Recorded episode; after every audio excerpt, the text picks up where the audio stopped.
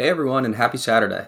This is Sean, host of PodRocket, here to bring you one of my favorite episodes of PodRocket that you might have missed Deno with Ryan Dahl. It's so interesting listening to Ryan talk about the evolution of developer tooling over the years and how insights from Node and the JavaScript ecosystem influenced Deno. So here it is Deno with Ryan Dahl.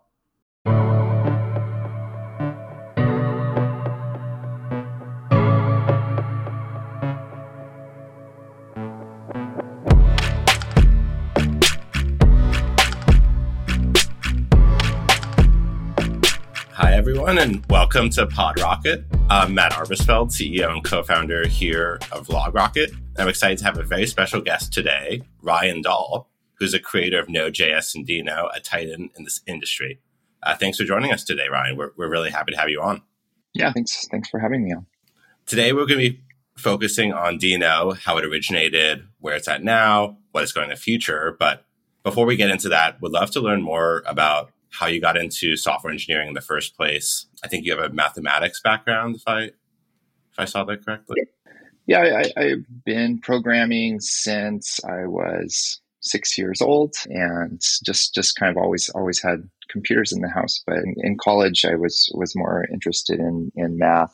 Uh, uh, pursued a bachelor's degree and then a PhD, which kind of halfway through, I, I realized like, actually, I don't want to be a math professor. I, am not smart enough to be a math professor. Uh, it's, it's, it's too difficult and always just found, found myself, I was, I was like the computer nerd of, of, of my, uh, math graduate school. And yeah, I just, just have always been interested in, in, uh, software stuff. But after dropping out of that that PhD program, basically fell fell into programming pretty pretty quickly, uh, uh, doing doing little contracts here and there. And was was Node a, a side project, or how did yeah, what was the origins of Node in the first place? I was doing some work for a company called Engine Yard, which was providing Ruby on Rails hosting. And I was thinking a lot about how to make Ruby on Rails faster. There was a lot of people thinking about that. And I also had uh, uh, Engine Yard was contracting me to implement a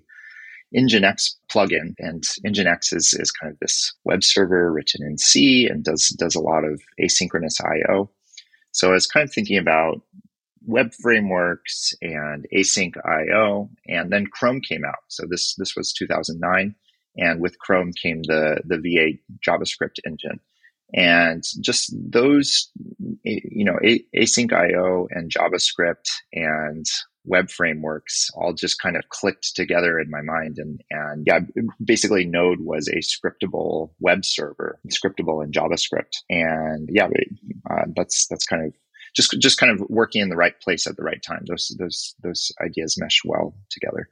Was that the first kind of async single threaded web framework at the time, or was there predecessors to this that, that sort of mindset? There, there were predecessors. So Python has Twisted, and Ruby had Event Machine, uh, and I was I was very much looking looking at those at the at the same time. So so you know the the idea behind async IO before it's it's it's very common today. Almost almost any any programming language you use, any you use, you're you're going with async IO and non-blocking IO.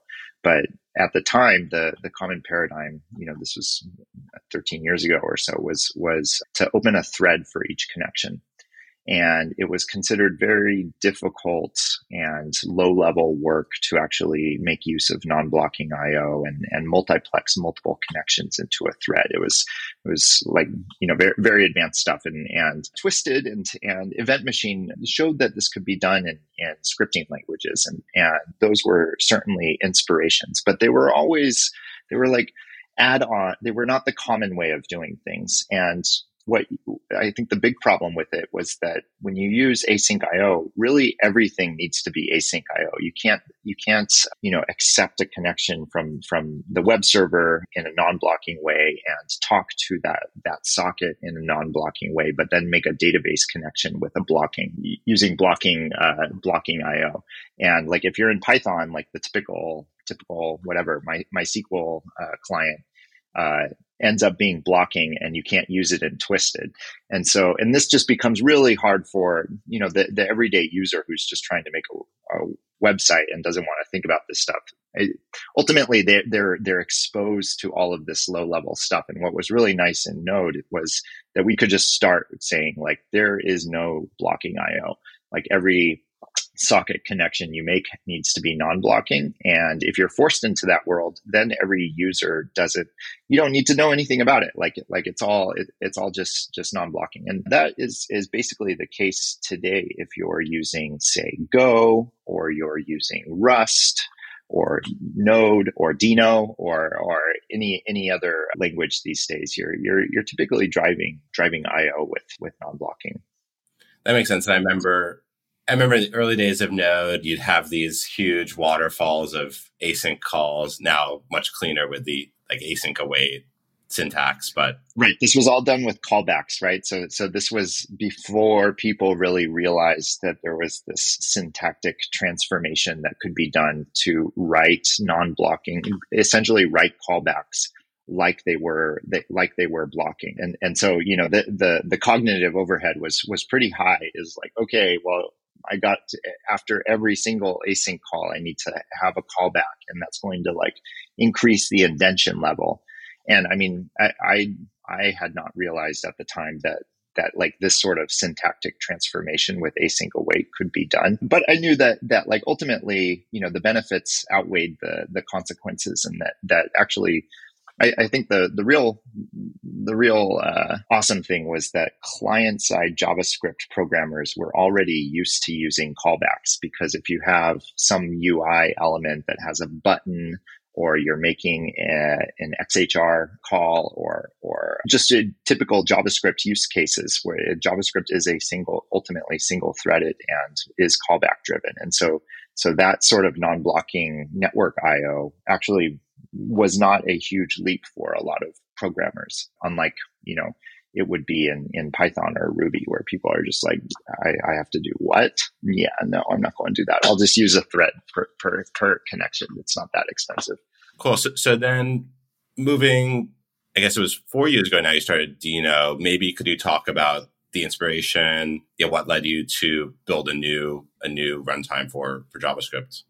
So Node has is has been surprisingly popular. It's it it is being used by I mean, it's it's it's not really a stretch to say that it's being used by almost every website. it's uh, like in in some form or another. Maybe it's not actually serving the the, the HTTP traffic. In many cases, it, it is, but it's certainly involved with kind of the front end tooling that you know if you're writing your website in React or Angular or any front end framework, you you are almost certainly touching Node. So I, I, I have been, you know, in, in 2012, it was it was very clear that Node was deal, but it, it was not clear to me that like all websites would be using Node. That that it, that it would be having millions and millions of developers. Um, so so Java, JavaScript as as infrastructure as a as, as a language is is you know is is deep inside the web browser and and the web is just being used more and more, right? I mean, it, it is essentially the, the medium of human information at this point. And JavaScript is deeply tied into that. And over the, over the last 12 years, JavaScript has just been going forward and forward and forward. It is not, is not becoming a legacy system at all, right? It, it, like every day it is more and more deeply embedded. And there's a lot of work going into improving JavaScript. Async await is is you know one of the improvements, but there there's all all sorts of work going on, and and there there are many dozens of people working full time on improving JavaScript the syntax of the language is changing, right? We're, we're moving from common JS modules to ES modules. You know, there's extensions to, to JavaScript, which ultimately are going to become part of the standard, like TypeScript, right? There are new APIs being, being available. And Node was invented in a, in a very primitive time relative to where we are right now. And, and, you know, we had to invent a bunch of, of things. We had to invent a module system. We had to, we had of, uh, you know, accessing the file system, uh, opening sockets, you know, making outbound HTTP requests. We did not have fetch back back then, and Node, as as a result, has a very antiquated feel and is is just not really keeping up. It it Node is under the Linux Foundation and kind of managed by by a nonprofit, and they are not super incentivized to to.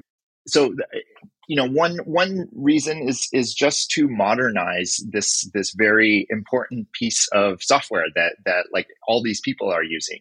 I, guess the the other thought is is that Node is, you know, without getting into the specifics, right? I have a whole talk about this, like uh, 10 things I regret about Node but I, I, guess the the other part of it is that Node is this big monolithic C project, and we are starting to see that server side that JavaScript is useful outside of the browser, but that it's useful in different ways. So so you know, of course, you you want to open up your terminal and and you want to you want to do some kind of Node like scripting, kind of a, a replacement for for Python or a replacement for Bash but you know, there's also like the Electron use case where where people are using this to to build desktop apps.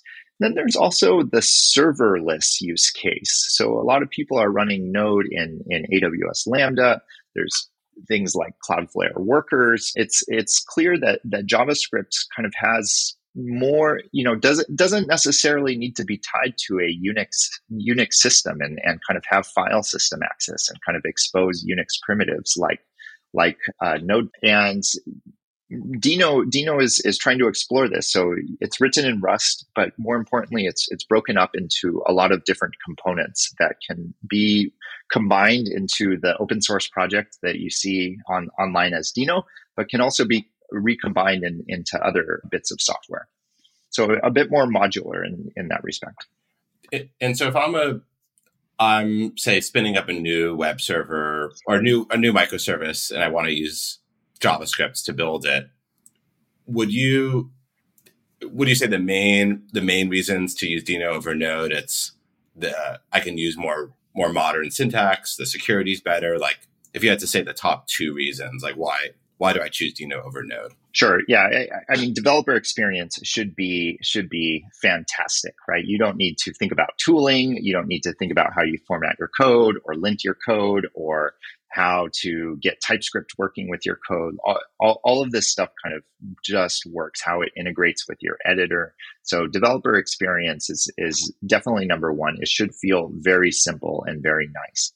Security is a big aspect that we're trying to solve. JavaScript is a secure sandbox. And Deno, Deno takes this, this quite seriously. So by default, you really don't have access to the system. You, you have to give kind of granular permissions and opt into, say, allowing file system access or, or allowing network access. And uh, yeah, I, I, you know, also improving performance of Node. There, there is, there is still performance areas to be in, improved, and and we are doing the best we can to to to improve that.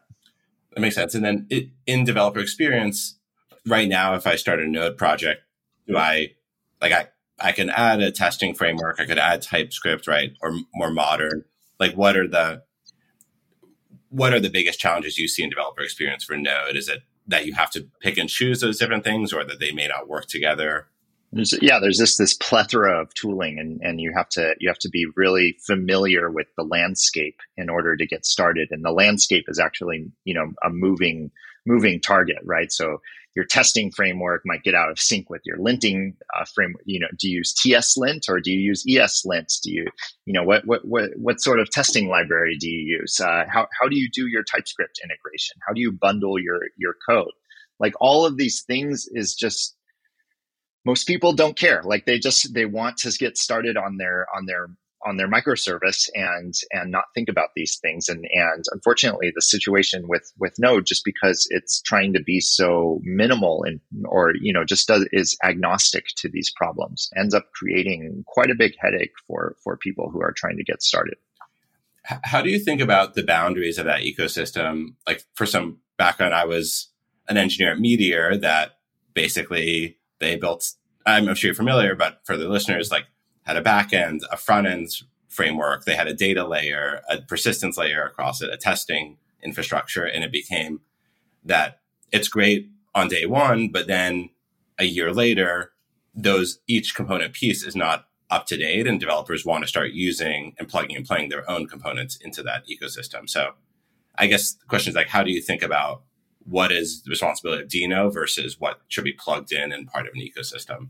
I mean, D- Deno is really the runtime layer, and so it's it's operating at, at a lower level than Meteor, right? Meteor is, is built on top of Node, and so in, inherently you start and and I guess you you have this problem with any any web framework that you're using as well. I mean, maybe they they have made a choice about testing to, uh, you know what what sort of testing framework to use but you know maybe this this meshes and not very nice ways with with other systems that that you're using but Deno, Deno, and and Node are are very relatively low level. I mean, this is this is this is kind of where the where the scripting language turns into native code, right? And because of that, we can be pretty opinionated here, and and I think it's it's actually important for us to be opinionated.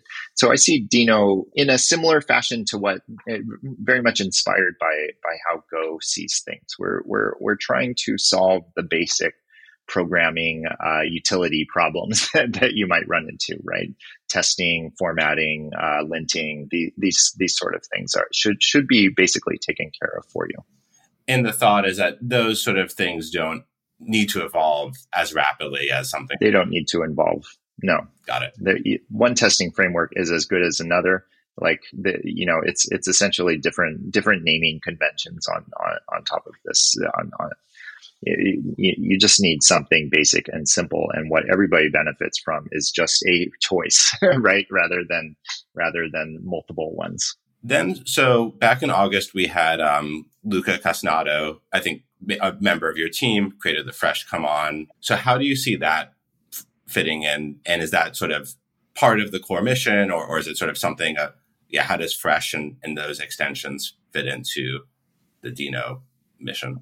Uh, Fresh is a web framework that is built on top of Deno and and a, a very modern one at that. And yeah, does does all sorts sorts of nice things, but but I think as it relates to to Deno, is it just kind of shows all all of the how nice it can be if, if you build 100% on top of Deno and and kind of buy into this this ecosystem. I mean, when when you when you get started with Fresh, I, it's like literally one minute, right? There, there, like all of the install, all of the get, getting started. I mean, it's, it, it is just very, very quick. And I think people who try that out are just like, oh, wow. Like I, I had no idea that it could be like this. You mean I don't need to download 500 megabytes of dependencies to, to get started here? that makes a lot of sense. And uh, maybe going back to Meteor, there was always this like super magical day one experience of you install it and you have an app working, but then when you start to have more and more complexity, there things come up that other other frameworks solve, and then found that like there was just a lot a lot of surface area to take on for a team to be building so many different layers of the stack.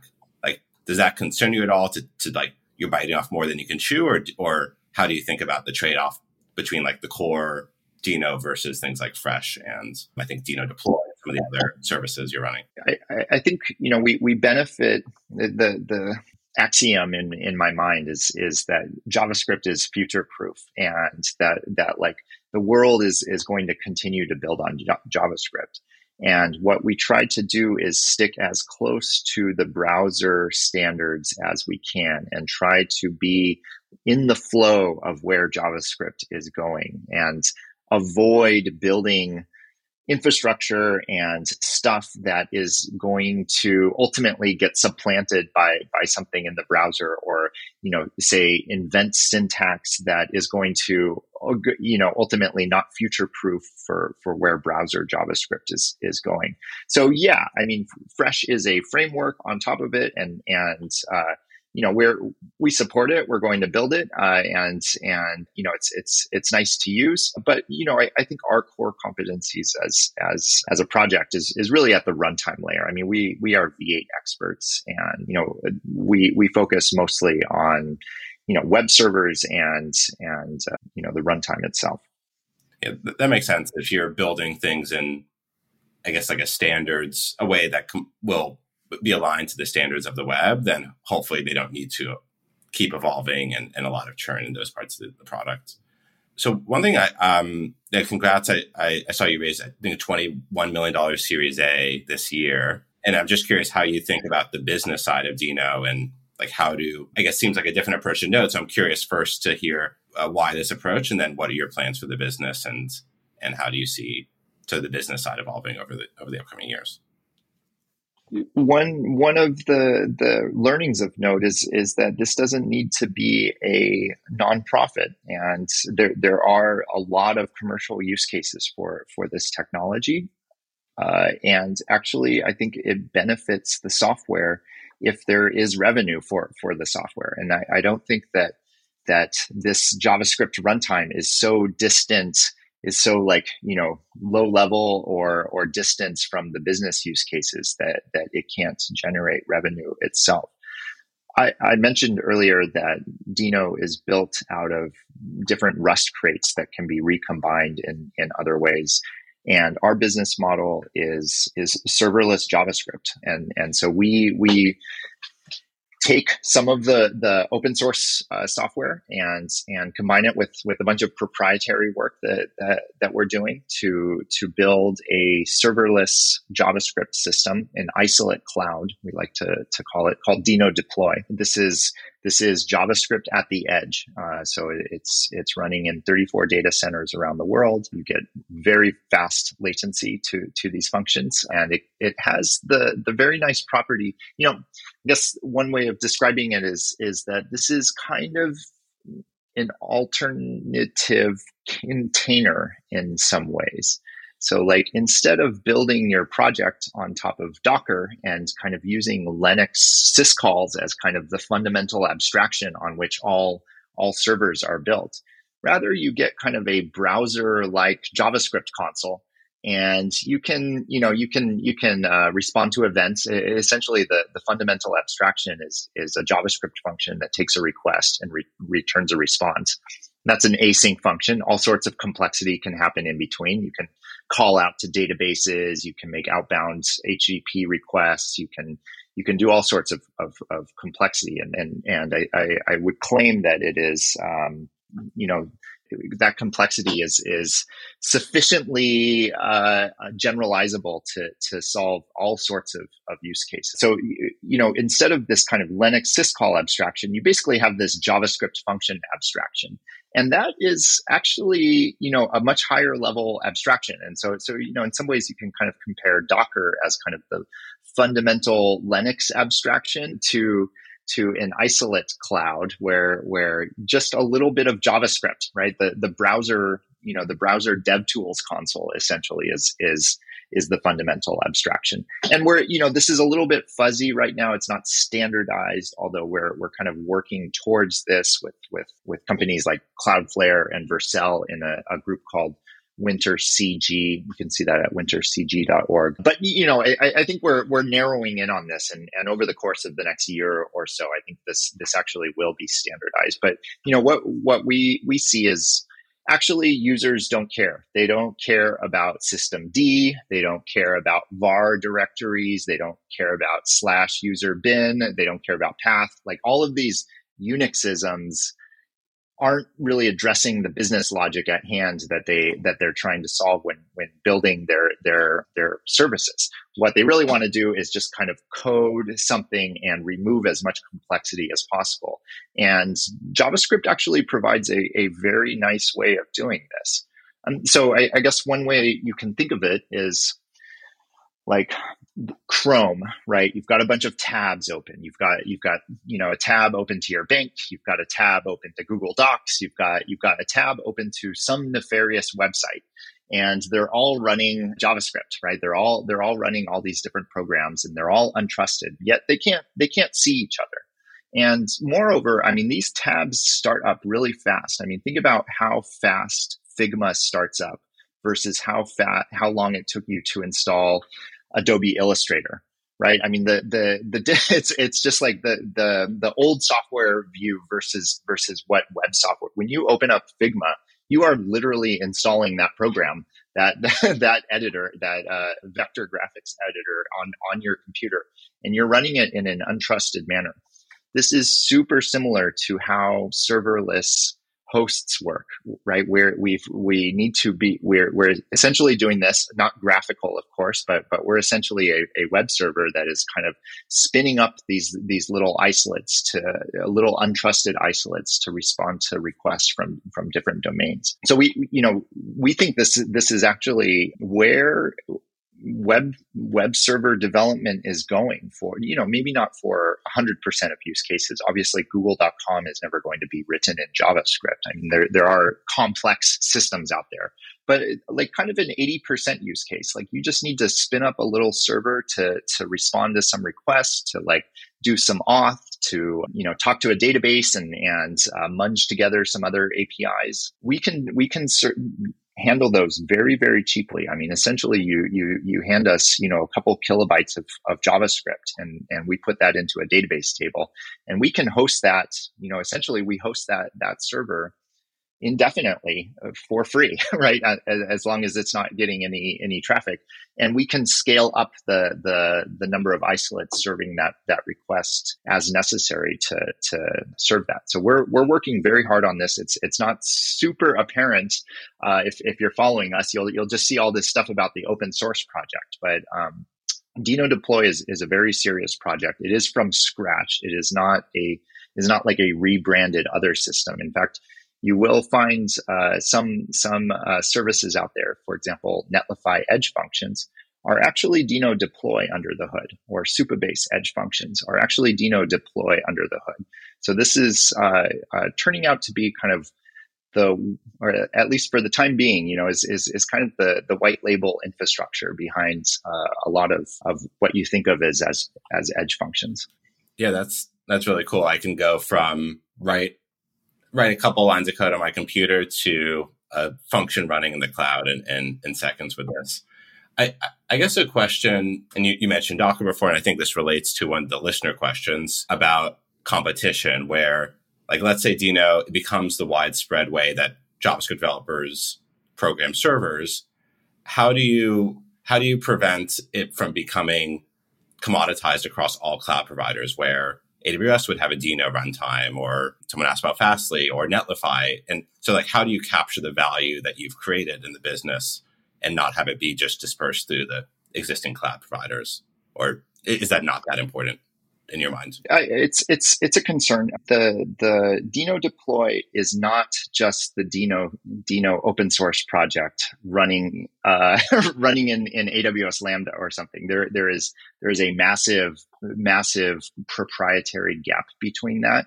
So and and it is it is very very non trivial. So I'm yeah, there, the, you, you, you cannot recreate this with, you, of course, you can take the open source project and you can go deploy it wherever you want. You can run it in your, in an EC2 container eh, or an EC2 instance, right? You can, you can go run it at Fly.io. But this, this kind of serverless aspect of, of, of this, this is what we're building uh, in a proprietary fashion as a company for, for that reason. I mean, you know, we, we are trying to build a business how do you or, or you know, you could tell us more about the Deno team like how are how, how large is it? How are people, how's it, how many people are working on the core open source versus the commercial offerings? We are uh, 16 people and, and growing quickly. Un- unlike every other company out there, uh, we are not laying off. We are, we are hiring very, very quickly right now. We are coming out of an open source project and founded during the pandemic and, and so distributed around the world uh, mostly based in, in us and, and europe but but we we are a very asynchronous team and and you know just used to collaborating on on github. I'd say we're roughly half half on on kind of the open source project and deno deploy.